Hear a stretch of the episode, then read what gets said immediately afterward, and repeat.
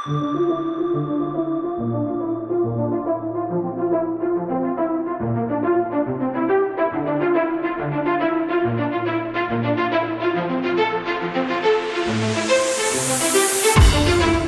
κρίση στις σχέσεις Ευρωπαϊκής Ένωσης Λευκορωσίας ανοίγει μια ευρύτερη ατζέντα αντίστοιχη ευρωπαϊκή. Ταυτόχρονα η Ευρώπη συνεχίζει να συζητά για την επόμενη δημοσιονομική μέρα της πανδημίας, αλλά για να φτάσουμε εκεί θα πρέπει να έχουν ολοκληρωθεί τα προγράμματα εμβολιασμού στις χώρες της Ευρωπαϊκής Ένωσης και στην Ελλάδα φυσικά. Αυτά τα τρία θέματα αποτελούν την ατζέντα του σημερινού πέμπτου στη σειρά Athens Brussels Review Podcast. Καλώς ορίζουμε λοιπόν στην παρέα μας τον Γιώργο Παγουλά, το Γενικό Διευθυντή του Ελιαμέτ, τη Μαρία Δεμερτζή, αναπληρώτρια Διευθύντρια του Μπρούγκελ και το Θοδωρή Γεωργακόπουλο, Διευθυντή Περιεχομένου της Διανέωσης που ανοίγουν αυτή την ατζέντα με μένα, τον Γιάννη Παπαγεωργίου. Καλώς ήρθατε λοιπόν στο πέμπτο επεισόδιο του Athens Brussels Review Podcast.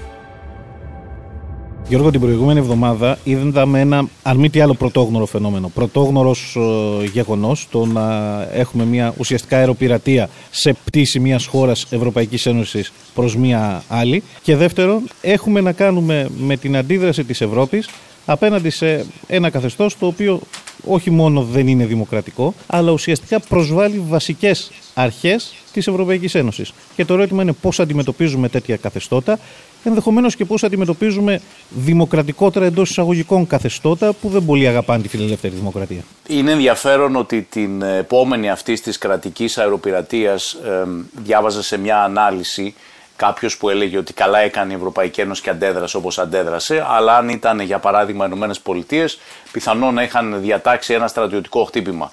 Δεν θέλω να πω ότι αυτό έπρεπε να είχε κάνει η Ευρωπαϊκή Ένωση, προφανώς, αλλά θέλω να πω ότι η αντίδραση Ευρωπαϊκής Ένωσης με, με κυρώσεις και αυστηρές κυρώσεις είναι περίπου το, το ανώτατο όριο στο οποίο μπορεί η Ευρωπαϊκή Ένωση να φτάσει. Ήταν μια αντίδραση ε, άμεση και αποτελεσματική. Θα έλεγα ότι ήταν ε, εντυπωσιακά αποτελεσματική σε αυτό η Ευρωπαϊκή Ένωση στην ταχύτητα με την οποία αντέδρασε και στον ενιαίο τρόπο με τον οποίο κατάφερε να αντιδράσει. Με μια έννοια πήρε το αίμα της πίσω από την αποτυχία της να φτάσει σε ένα κοινό ανακοινωθέν στην κρίση στη Γάζα, στη Μέση Ανατολή, όπου όπως θυμόμαστε ο Ορμπάν ε, εμπόδισε αυτή την ε, κοινή απόφαση του Ευρωπαϊκού Συμβουλίου. Έκανε αυτό που έπρεπε να κάνει λοιπόν η Ευρωπαϊκή Ένωση. Αποσυνέδεσε ρητορικά στο, στο φραστικό, στο κείμενο της απόφασης ε, ο ρόλος της Ρωσίας έρχεται σε δεύτερη μοίρα και αυτό διότι η Ρωσία είναι ένας ε, παράγοντας, ε, είναι μια τρίτη δύναμη απέναντι στην οποία η Ευρωπαϊκή Ένωση έχει στο εσωτερικό της πολύ διαφορετικές θέσεις. Αποσυνδέοντας το κάπως από την Ρωσία κατάφερε να ενοποιήσει τις διαφορετικές εθνικές οπτικές ενάντια σε μια εξαιρετικά αυταρχική, βίαιη και πρωτόγονη, θα έλεγα, πολιτική ε, με την οποία ο Λουκασέγκο αντιμετωπίζει όσους μάχονται για τη δημοκρατία στη χώρα του. Από εκεί και πέρα θα είναι δύσκολο να περιμένουμε αυτή η άμεση και αποτελεσματική και κυρίως αυτή η ενιαία αντίδραση να μπορεί να γενικευτεί στα δύσκολα θέματα, στις πραγματικές προκλήσεις που έχει μπροστά της Ευρωπαϊκή Ένωση, δηλαδή στο πώς αντιμετωπίζεις χώρες σαν την Τουρκία, σαν τη Ρωσία, σαν την Κίνα. Ε, η Κίνα βεβαίως είναι μια διαφορετική περίπτωση γιατί δεν έχει λειτουργήσει με την ίδια επιθετικότητα, αλλά είναι ένα αυταρχικό ολοκληρωτικό καθεστώς. Είναι χώρες με τις οποίες η Ευρωπαϊκή Ένωση, πάντως ορισμένα κράτη-μέλη τους έχουν και θέλουν να έχουν στενές εμπορικές σχέσεις και αυτό προφανώς δημιουργεί εξαρτήσεις. Διότι η μεγάλη ισχύ της Ευρωπαϊκής Ένωσης είναι ακριβώς ο ρόλος που έχει ως εμπορική και οικονομική υπερδύναμη, αυτό το πλέγμα αλληλεξαρτήσεων που έχει φτιάξει γύρω της με άλλες χώρες. Ε, αυτό αυξάνει το κόστος των κυρώσεων απέναντι σε αυτές τις κυβερνήσεις όποτε η Ευρωπαϊκή Ένωση αποφασίσει να πατήσει το μοχλό των κυρώσεων. Από την άλλη πλευρά ε, καθιστά το κόστος αμοιβαίο. Διότι η εικονική και εμπορική αλεξάρτηση σημαίνει ότι και οι δύο πλευρές πλήττονται και αυτό είναι και αυτό που βάζει και το, και το όριο στο πόσο μακριά μπορεί να φτάσει με τις κυρώσεις αυτές. Είναι ίσως προκειμένου ευτύχημα ότι η αλληλεξάρτηση και οι ε, συνέπειες των κυρώσεων για τις ευρωπαϊκές οικονομίες από τις κυρώσεις του Λουκασέγκο δεν είναι ε, πολύ ισχυρές παρά το γεγονός ότι η Λευκορωσία είναι μια ε, εντυπωσιακά ανοιχτή οικονομία ε, λαμβάνοντας υπόψη το καθεστώς της, το αυταρχικό καθεστώς, είναι μια χώρα από την οποία διέρχονται αγωγοί που κατευθύνονται σε άλλες ευρωπαϊκές χώρες. Εν τούτης, το κόστος για, από τις κυρώσεις δεν είναι τόσο βαρύ για τις ευρωπαϊκές οικονομίες και επομένως μπορούσε πιο εύκολα να φτάσει εκεί. Είναι ένα χρήσιμο κεκτημένο και μένει να δούμε πώς η Ευρώπη θα χτίσει σε αυτό για το μέλλον. Να το ρωτήσω και λίγο ευρύτερα. Μπορεί να ακούγεται θεωρητικό, αλλά ε, ορισμένες φορές παίρνουμε με βάση αυτό αποφάσεις στην πράξη. Είναι η ιδέα μου ότι αρκετά πιο παλιά, στις προηγούμενες δεκαετίες, η εξωτερική πολιτική ή η κοινή αντιμετώπιση σε επίπεδο πολιτικής τρίτων κρατών πέραν της Ευρωπαϊκής Ένωσης δεν είχε τόσο μεγάλη σημασία για να δέσεις τις οικονομίες σου. Αντίθετα τώρα, ξεκινάω από τη λογική Τραμπ που φαίνεται να περνά στις ΗΠΑ. Αλλά μπορεί να πας στην Τουρκία, στη Ρωσία, στην Κίνα, όπως ανέφερες. Τώρα δένονται πολύ, περισσότερα, πολύ περισσότερο τα της εξωτερικής πολιτικής με την οικονομία. Αναζητούμε εάν υπάρχει τέλος πάντων κάποιο, κάποιο όριο, κάποια κόκκινη γραμμή που Α πούμε την περιέγραψε ο Ντράγκη όταν η χώρα του, για παράδειγμα, ξέρει ότι έχει στενές οικονομικές σχέσεις με την Τουρκία, αλλά όταν έπρεπε να χαρακτηρίσει τον Ερντογάν και να βγει μπροστά, ήταν αυτός που είπε ότι, κοίταξε να δεις, μέχρι εδώ έχουμε σχέσεις, αλλά ξέρουμε και τι είναι ο καθένας μας. Θα έλεγα ότι είναι σαφές ότι υπάρχει αυτή η αλεξάρτηση εξωτερικής πολιτικής και οικονομίας με την έννοια ότι ξανά το, το κυριότερο όπλο της Ευρωπαϊκής Ένωσης στην εξωτερική της πολιτική είναι η οικονομία της. Είναι το πλέγμα αλεξάρτησης που έχει φάνει γύρω της απέναντι σε τρίτες χώρες. Δεν είναι ούτε τα, τα πολεμικά της αεροπλάνα, ε, ούτε τα πυρηνικά της υποβρύχια, ούτε οι στρατιές της.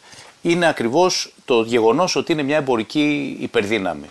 Και επομένως το μεγάλο όπλο που έχει είναι οι κυρώσεις, αλλά οι κυρώσεις επίσης είναι ένα όπλο το οποίο είναι πιο χρήσιμο όταν το χρησιμοποιείς ως απειλή παρά όταν το έχεις ενεργοποιήσει.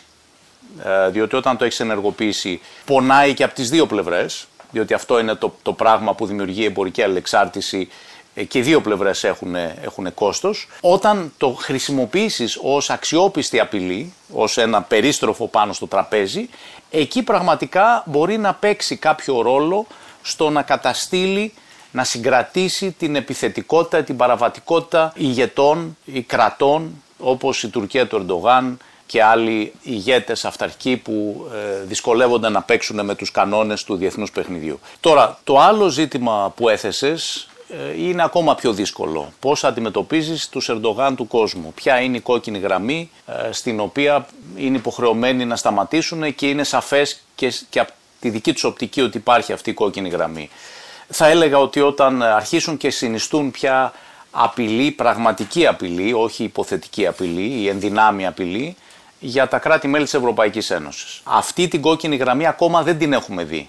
Έχουμε φτάσει πολύ κοντά με την υπόθεση του Ερντογάν ε, και την στάση του απέναντι σε δύο κράτη-μέλη της Ευρωπαϊκής Ένωσης, αλλά αυτή η κόκκινη γραμμή δεν έχει ακόμα ξεπεραστεί. Υπάρχει η υποχρέωση της αμοιβαίας προστασίας, υπάρχει και ως ε, αναφορά στις συνθήκες, επομένως αυτό είναι κάτι που δημιουργεί ένα τουλάχιστον πολιτικό βάρος στην Ευρωπαϊκή Ένωση και στα μέλη της, αλληλεγγύης απέναντι στα κράτη-μέλη τα οποία μπορεί να είναι εκτεθειμένα σε απειλή απέναντι σε ε, εξωτερικούς κινδύνους ε, που έρχονται από απολυταρχικά κράτη, απολυταρχικούς γείτονες.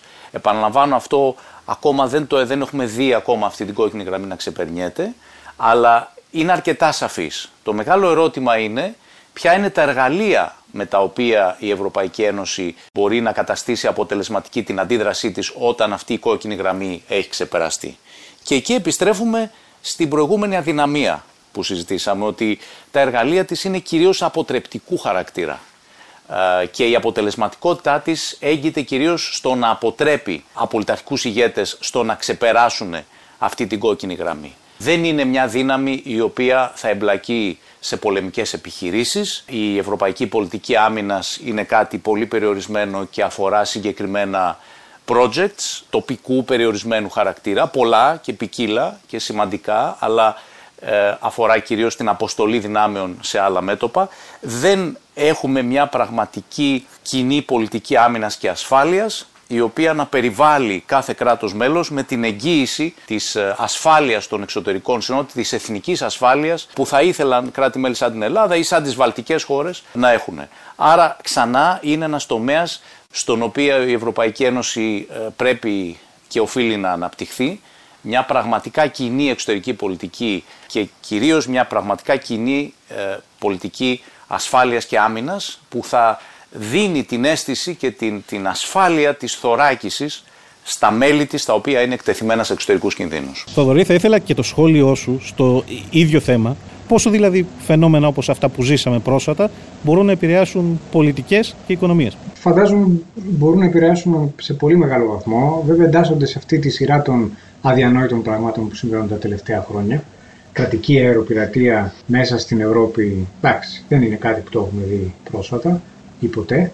Από την άλλη, πιστεύω ότι αξίζει να, να αναφέρουμε, και είναι αρκετά ενδεικτικό και διδακτικό, το πώς ε, αντιδρά αφενός η Ευρωπαϊκή Ένωση και οι θεσμοί της Ευρωπαϊκής Ένωσης σε αυτή την κρίση, την καινούργια την πρωτοφανή και το πώς αντιδρούν οι υπόλοιποι πολίτες, πολιτικά συστήματα στην αντίδραση, απέναντι στην αντίδραση της Ευρωπαϊκής Ένωσης. Για μια ακόμα φορά βλέπουμε φωνές πολύ έντονες να ζητούν μια πιο έντονη παρέμβαση της Ευρωπαϊκής Ένωσης, πιο άμεση και για μια ακόμα φορά επιβεβαιώνεται ότι δεν έχουμε καταλάβει πάρα πολύ καλά τι είναι η Ευρωπαϊκή Ένωση και τι κάνει και ποιες είναι οι αρμοδιότητές της. Για μια ακόμα φορά δοκιμάζονται τα όρια των αρμοδιοτήτων της Ευρωπαϊκής Ένωσης ως ολότητα και είναι μια καλή ευκαιρία να θυμηθούμε ότι τα κράτη-μέλη δεν έχουν χωρίσει όλες τις αρμοδιότητες της εξωτερικής πολιτικής στα όργανα της Ευρωπαϊκής Ένωσης και οποιαδήποτε απόφαση πρέπει να λαμβάνεται σε τέτοια θέματα πρέπει να λαμβάνεται με τη συνεννόηση 27 ανθρώπων, οι οποίοι έχουν να σκέφτονται τα εσωτερικά τους κοινά, οι οποίοι πρέπει να συναντιούνται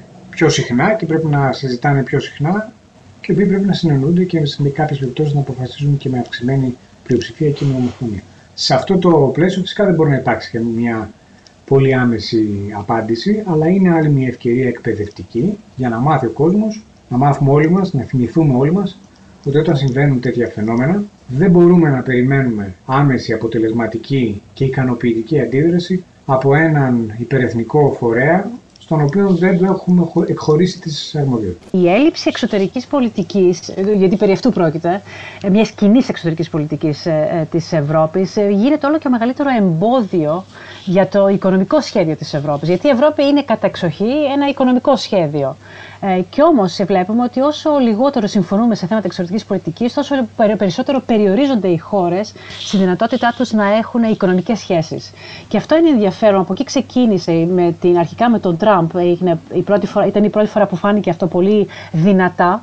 Ε, ε, ξεκινάει τώρα η, η, Ευρώπη να σκέφτεται το θέμα της αυτοκυριαρχίας. Αυτή ήταν και η συζήτηση που είχαμε τα, τα, τα, τελευταία τρία χρόνια σχετικά με την ευρωπαϊκή αυτοκυριαρχία. Όμως η αυτοκυριαρχία χρειάζεται εξωτική πολιτική, η οποία είναι καλά συνδυασμένη. Και βλέπουμε ότι αυτό γίνεται όλο και μεγαλύτερο εμπόδιο στην Ευρώπη να, να, και να μπορέσει να φτάσει το οικονομικό της όραμα. Μου δίνεις την αφορμή να πάω ένα βήμα παρακάτω και σε κάτι πιο απτό ή μάλλον σε κάτι που εκ των πραγμάτων πρέπει να συμφωνήσουν και η, η της Ευρωζώνης και συνολικά 27 σε κάποιο βαθμό. Αυτό έχει να κάνει αφενός με αυτό που συζητήσατε ως Μπρίγκελ στο ΕΚΟΦΗΝ με τους Υπουργούς Οικονομικών το τι κάνουμε άμεσα τώρα που ουσιαστικά οι συνέπειες της πανδημίας συνεχίζουν να είναι εδώ αλλά και αυτό που έγραψες πρόσφατα στους Financial Times και έχουν να κάνουν με το τι κάνουμε έμεσα ή τι κάνουμε μεσοπρόθεσμα, τι κάνουμε το 23 ή το 24, όταν εκ των πραγμάτων τα χρέη θα είναι στα ύψη, όταν εκ των πραγμάτων οι Υπουργοί Οικονομικών της Ευρωζώνης θα πρέπει να έχουν συμφωνήσει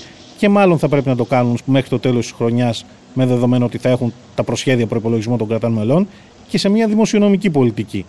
Άρα βάλε μας σε σειρά στα επόμενα χρόνια, Μαρία. Δύο κυρίως είναι τα θέματα. Το ένα το οποίο ε, προσπαθούμε να, ε, να δείξουμε στο paper που παρουσιάσαμε στο ECOFIN που έχει να κάνει με το τι συμβαίνει τον επόμενο χρόνο, δηλαδή ποια είναι τα μέτρα που πρέπει να πάρθουν.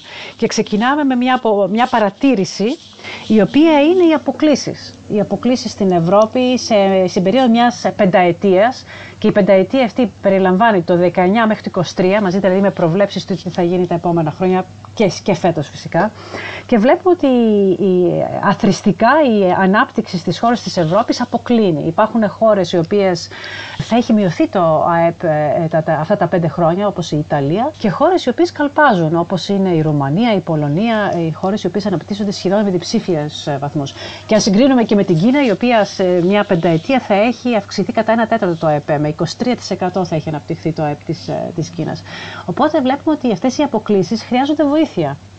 Ε, και η βοήθεια είναι δημοσιονομική. Η δημοσιονομική βοήθεια που έχει δοθεί κατά τη διάρκεια της πανδημίας και που ελπίζουμε και ε, θέλουμε να δοθεί ε, στο άμεσο μέλλον. Και αυτό που συμβουλεύουμε, γιατί εκεί καταλήγουμε στη δημοσιονομική πολιτική, είναι ότι οποιαδήποτε βοήθεια έχει, έχει δοθεί δεν πρέπει να αρθεί γρήγορα. Δηλαδή, αν πρόκειται να διαλέξουμε μεταξύ των δύο, να τα κρατήσουμε τα μέτρα, τη βοήθεια που δίνουμε σε επιχειρήσεις, στα νοικοκυριά, λίγο παραπάνω, τότε λέμε ναι.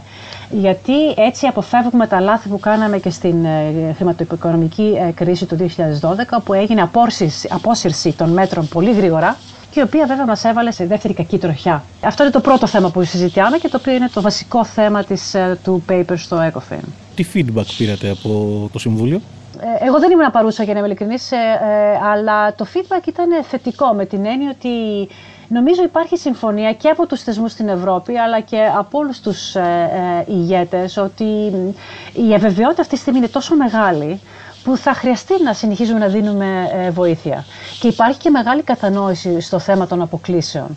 Εφόσον η Ευρώπη, για να μπορεί να μιλάει με μία φωνή, είτε σε θέματα οικονομικά, είτε σε θέματα εξωτερικής πολιτικής, όπως είπαμε προηγουμένως, χρειάζεται να, ε, να, να, είναι πάνω στο ίδιο βάρθρο. Οι αποκλήσεις δυστυχώς σημαίνει ότι υπάρχουν ε, ε, οι, οι πλούσιες χώρες και οι φτωχότερες χώρες, που σημαίνει ότι δεν μπορούμε να μιλάμε όλοι με μία φωνή πάνω στα θέματα οικονομικά και νομίζω ότι υπάρχει μεγάλη συμπάθεια πάνω σε αυτό το θέμα.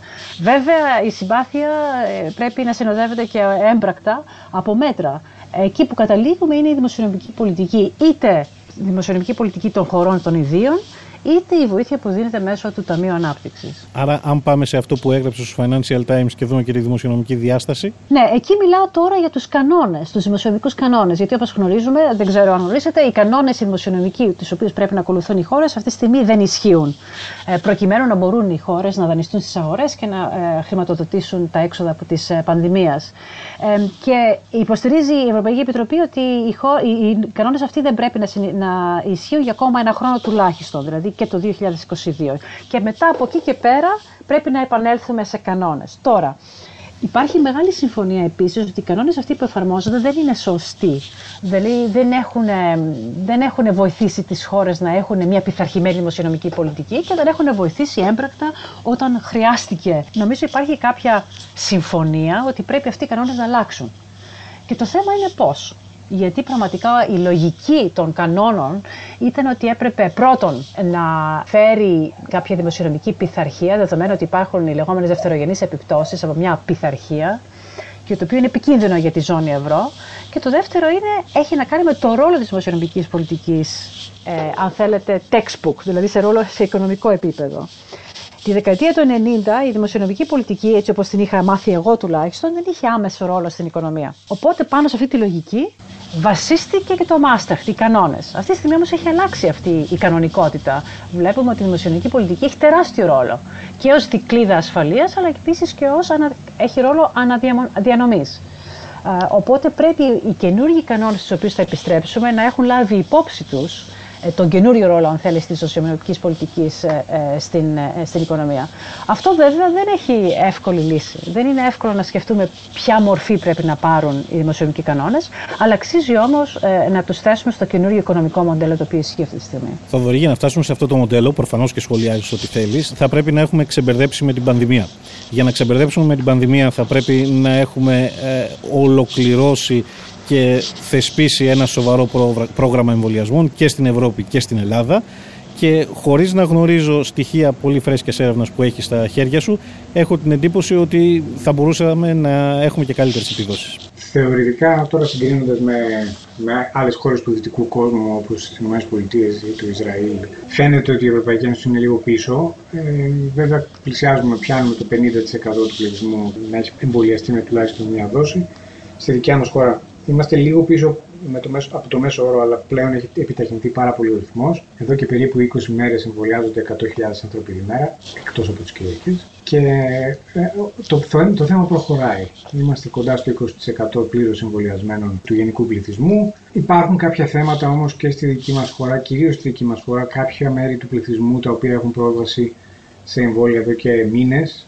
Ε, δεν έχουν εμβολιαστεί σε ικανοποιητικά ποσοστά. Στου ε, άνω των 65, περίπου ένα 30% δεν έχουν πάει να εμβολιαστούν ακόμα, ούτε με την πρώτη δόση. Και αυτό είναι κάτι το οποίο δεν ισχύει σε όλες τις χώρες. Οι περισσότερες χώρες εκεί τα ποσοστά είναι πολύ, πολύ, πολύ υψηλότερα. Καταγράφουμε γιατί συμβαίνει αυτό, Θοδωρή. Θα προσπαθήσουμε να το μελετήσουμε λίγο παραπάνω. Είναι ένα φαινόμενο το οποίο καταλαβαίνουμε όλοι τώρα το βλέπουμε να, να εμφανίζεται, γιατί τους τελευταίους δύο μήνες που οι ηλικιωμένοι απέκτησαν πρόσβαση είχαμε σε εξέλιξη το κλείσιμο του ραντεβού, όλη τη διαδικασία, σιγά σιγά να ανοίγουν περισσότερα και για περισσότερους. Τώρα έχει κατακάτσει κάπως ο κουρνιαχτός, έχουμε σταματήσει λίγο να μεγαλώνουν τα νούμερα. Βλέπουμε ότι λίγοι πλέον 85άριδες ή 80άριδες πηγαίνουν για να εμβολιαστούν, πλέον πηγαίνουν οι μικρότερες ηλικίες και θέλουμε το επόμενο διάστημα να δούμε γιατί συμβαίνει αυτό, γιατί έχει κολλήσει εκεί. Στην καινούργια έρευνα που δημοσιεύσαμε, αυτό που είδαμε είναι ότι και σε αυτές τις ηλικίες, στους άνω των 65, αυτοί που δηλώνουν δεν έχουν εμβολιαστεί ακόμα, σε ποσοστό 66%, 2 στους 3 δηλώνουν ότι θα εμβολιαστούν σίγουρα. Απαντούν σίγουρα ναι. Οπότε δεν υπάρχει κάποιο αρνητικό, κάποια αρνητική προδιάθεση, τουλάχιστον δεν δηλώνουν ότι αρνούνται τον εμβολιασμό για χύψη λόγους. Γενικά και σε αυτή την έρευνα, όπως και στις προηγούμενες, τεκμηριώνεται ότι δεν υπάρχει κανένα αντιεμβολιαστικό ρεύμα γενικότερα στην κοινωνία, το οποίο να είναι υπολογίσιμο.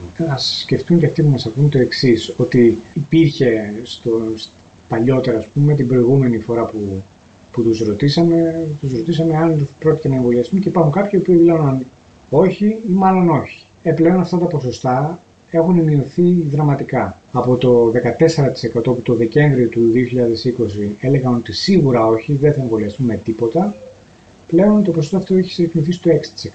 Το 13% που έλεγαν μάλλον όχι έχει γίνει 5%.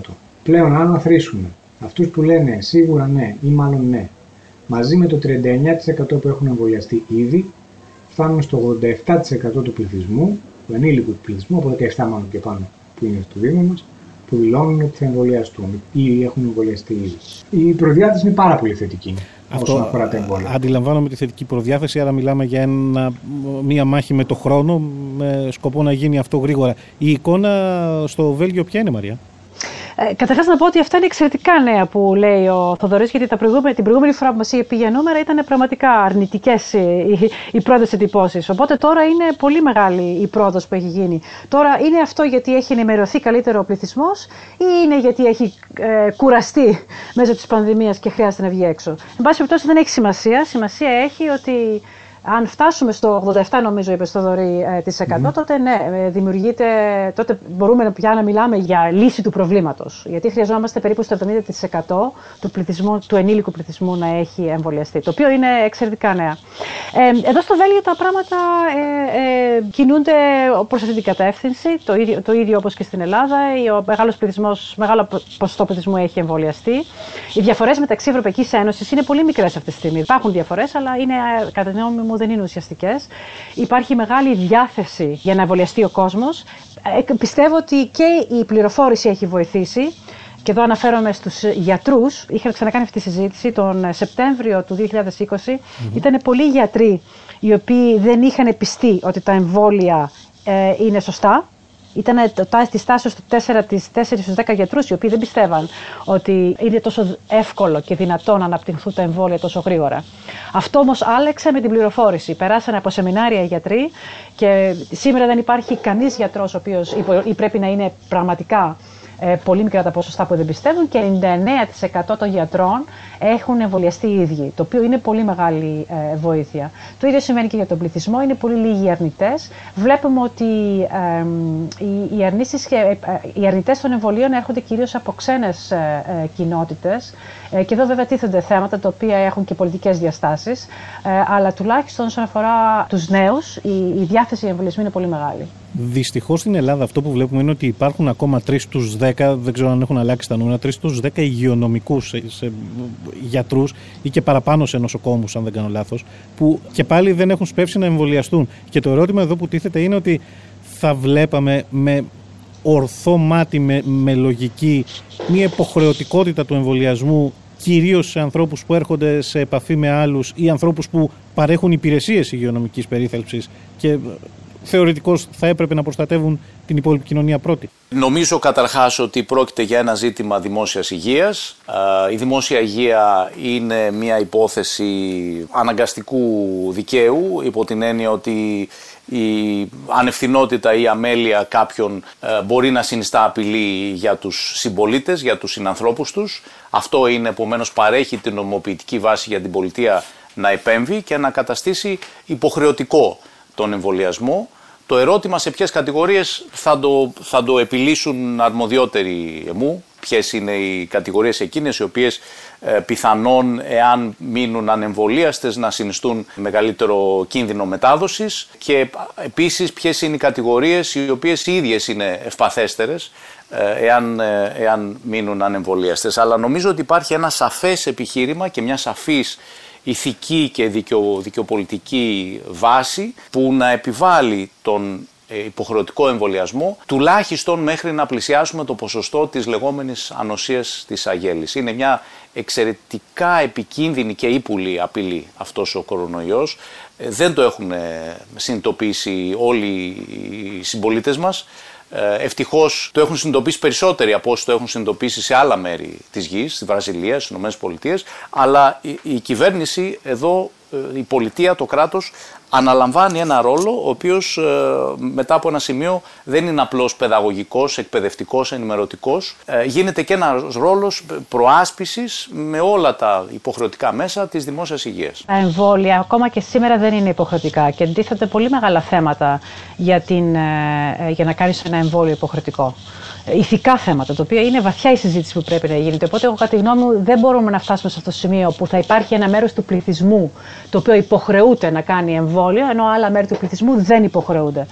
Μου φαίνεται πάρα πολύ δύσκολο. Αυτό που βοηθάει κυρίως τους υγειονομικούς είναι η πληροφόρηση. Και το είδαμε και έμπρεπτα στο Βέλη, η πληροφόρηση του, του υγειονομικού πληθυσμού. Και βέβαια οι ίδιοι πρέπει πρώτα να συνειδητοποιήσουν ότι βρίσκονται στην πρώτη γραμμή όσον αφορά τα ρίσκα και έτσι προστατεύονται. Αλλά χρειάζεται πολύ πληροφόρηση. Και αυτό μπορεί να γίνει ε, ε, με σεμινάρια. Ε, αλλά η υποχρέωση κάποιου πληθυσμού για εμβόλια μου φαίνεται είναι πάρα πολύ δύσκολη. Κρατάω το ερώτημα και το κάνω και αντίστροφα για το Θοδωρή. Θα μπορούσαν να δοθούν κίνητρα ή πιο γρήγορη εντός εισαγωγικών ελευθερία, περισσότερη βαθμή ελευθερίας σε αυτούς που έχουν εμβολιαστεί και να δοθούν στη, στην πράξη. Ναι, κίνητρα για κίνητρα. Δηλαδή, στις περισσότερες χώρες είναι εντελώς αδύνατο να επιβληθεί ω υποχρεωτικός ο εμβολιασμός σε οποιαδήποτε ομάδα του πληθυσμού, αλλά υπάρχουν σε επαγγελματικούς κλάδους, σε κάποιες χώρες, η υποχρεωτικότητα έχει γίνει με την επιβολή κυρώσεων σε όσους δεν εμβολιάζονται με τη μορφή αναστολής, όχι παύσης, αλλά αναστολής εργασίας ε, άμυστας. Στου υγειονομικού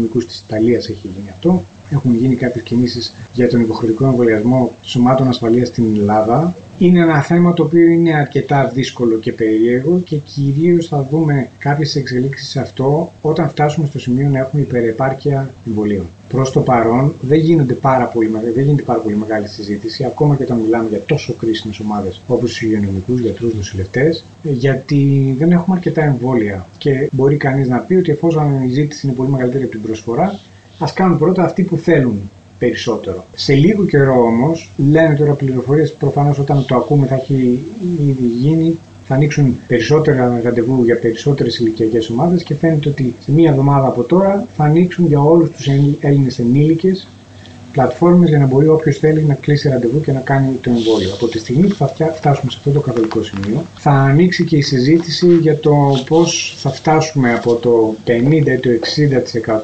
60% που μπορεί να κολλήσουμε γύρω στο 60% και να μην αυξάνεται εύκολα ο αριθμός, πώς θα πάμε παρακάτω, πώς θα φτάσουμε το 70%, το 75%, το 80%.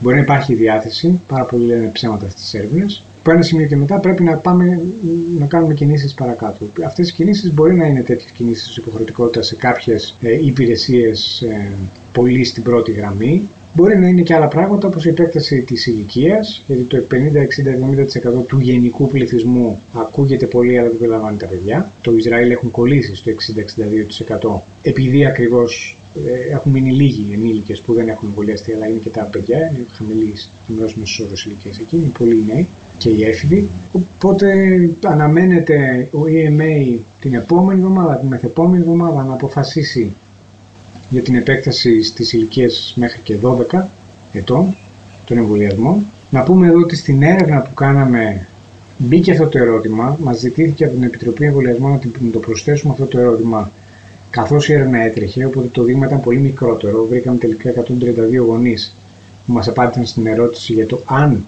θα δέχονταν να εμβολιαστούν τα παιδιά τους κατά του κορονοϊού και βρήκαμε εκεί ότι το 58% δηλώνουν πως δεν θα εμβολίαζαν το παιδί τους. Οπότε θα πρέπει να δούμε τι, τι, τι θα γίνει, πώς θα πάει η κατάσταση και προς τα, προς τα εκεί. Αλλά ο δρόμος για το 70, το 75, το 80% την ανοσία της αγέλης είναι δύσκολος και βέβαια κυνηγάμε και τον χρόνο. Μην ξεχνάμε ότι όσο εμείς περιμένουμε, όσο εμείς καθυστερούμε ή συζητάμε, ο ιός μεταλλάσσεται. Ο ιός αλωνίζει σε διάφορες περιοχές του πλανήτη. Έχουμε κάθε μέρα δεκάδες χιλιάδες νέα κρούσματα, εκατοντάδες χιλιάδες νέα κρούσματα μάλλον, και οι πιθανότητες να εμφανιστούν νέες, πιο ανθεκτικές μεταλλάξεις αυξάνονται. Οπότε είμαστε σε αυτόν τον αγώνα αυτή τη στιγμή. Και το, καλή, το καλό και αυτό που άλλαξε σε σχέση με την προηγούμενη συζήτηση που κάναμε πάνω σε αυτό το θέμα είναι ότι πλέον εμβολιάζουμε τουλάχιστον 100.000 ανθρώπους την ημέρα. Ένα, το 1% του πληθυσμού εμβολιάζεται κάθε μέρα. Να συμπληρώσω κάτι. Στο Βέλγιο έχει αποφασιστεί ότι θα εμβολιαστούν οι 16χρονοι και 17χρονοι, γιατί το καλοκαίρι έχει πάντα πολύ μεγάλα φεστιβάλ μουσικής και είναι αυτό το γκρουπ της της ηλικίας που πηγαίνουν σε αυτά τα φεστιβάλ και αυτό έχει ήδη αποφασιστεί. Οπότε αυξάνεται το όριο ηλικίας κατά κάποιο τρόπο που, των ανθρώπων που εμβολιάζονται. Και επίσης, ε, καθώς έχουμε όλο και περισσότερη πληροφόρηση σχετικά με τον εμβολιασμό μικρότερων ηλικιών, όπως και με τις έγκυες παραδείγματος χάρη, μας δίνεται και πολύ μεγαλύτερη γνώση σχετικά με την αποτελεσματικότητα των εμβολίων και, τα, και βέβαια τα ρίσκα των εμβολίων ε, που εμβολιάζουν τις ε, μικρότερες κατηγορίες ηλικίας. Οπότε νομίζω ότι σε δύο ή τρεις μήνες θα έχουμε ακόμα μεγαλύτερη πληροφόρηση και να μπορούμε να είμαστε και πιο σίγουροι αν μπορούμε να εμβολιάσουμε τα παιδιά ή όχι. Και εγώ, σαν γονιό, θα ήμουν αντιστακτική αυτή τη στιγμή να εμβολιάσω παιδιά ε, κάτω των 12 ετών. Από την άλλη, όμως, πρέπει να έχουμε πληροφόρηση αυτό που λένε οι γιατροί και η έρευνα.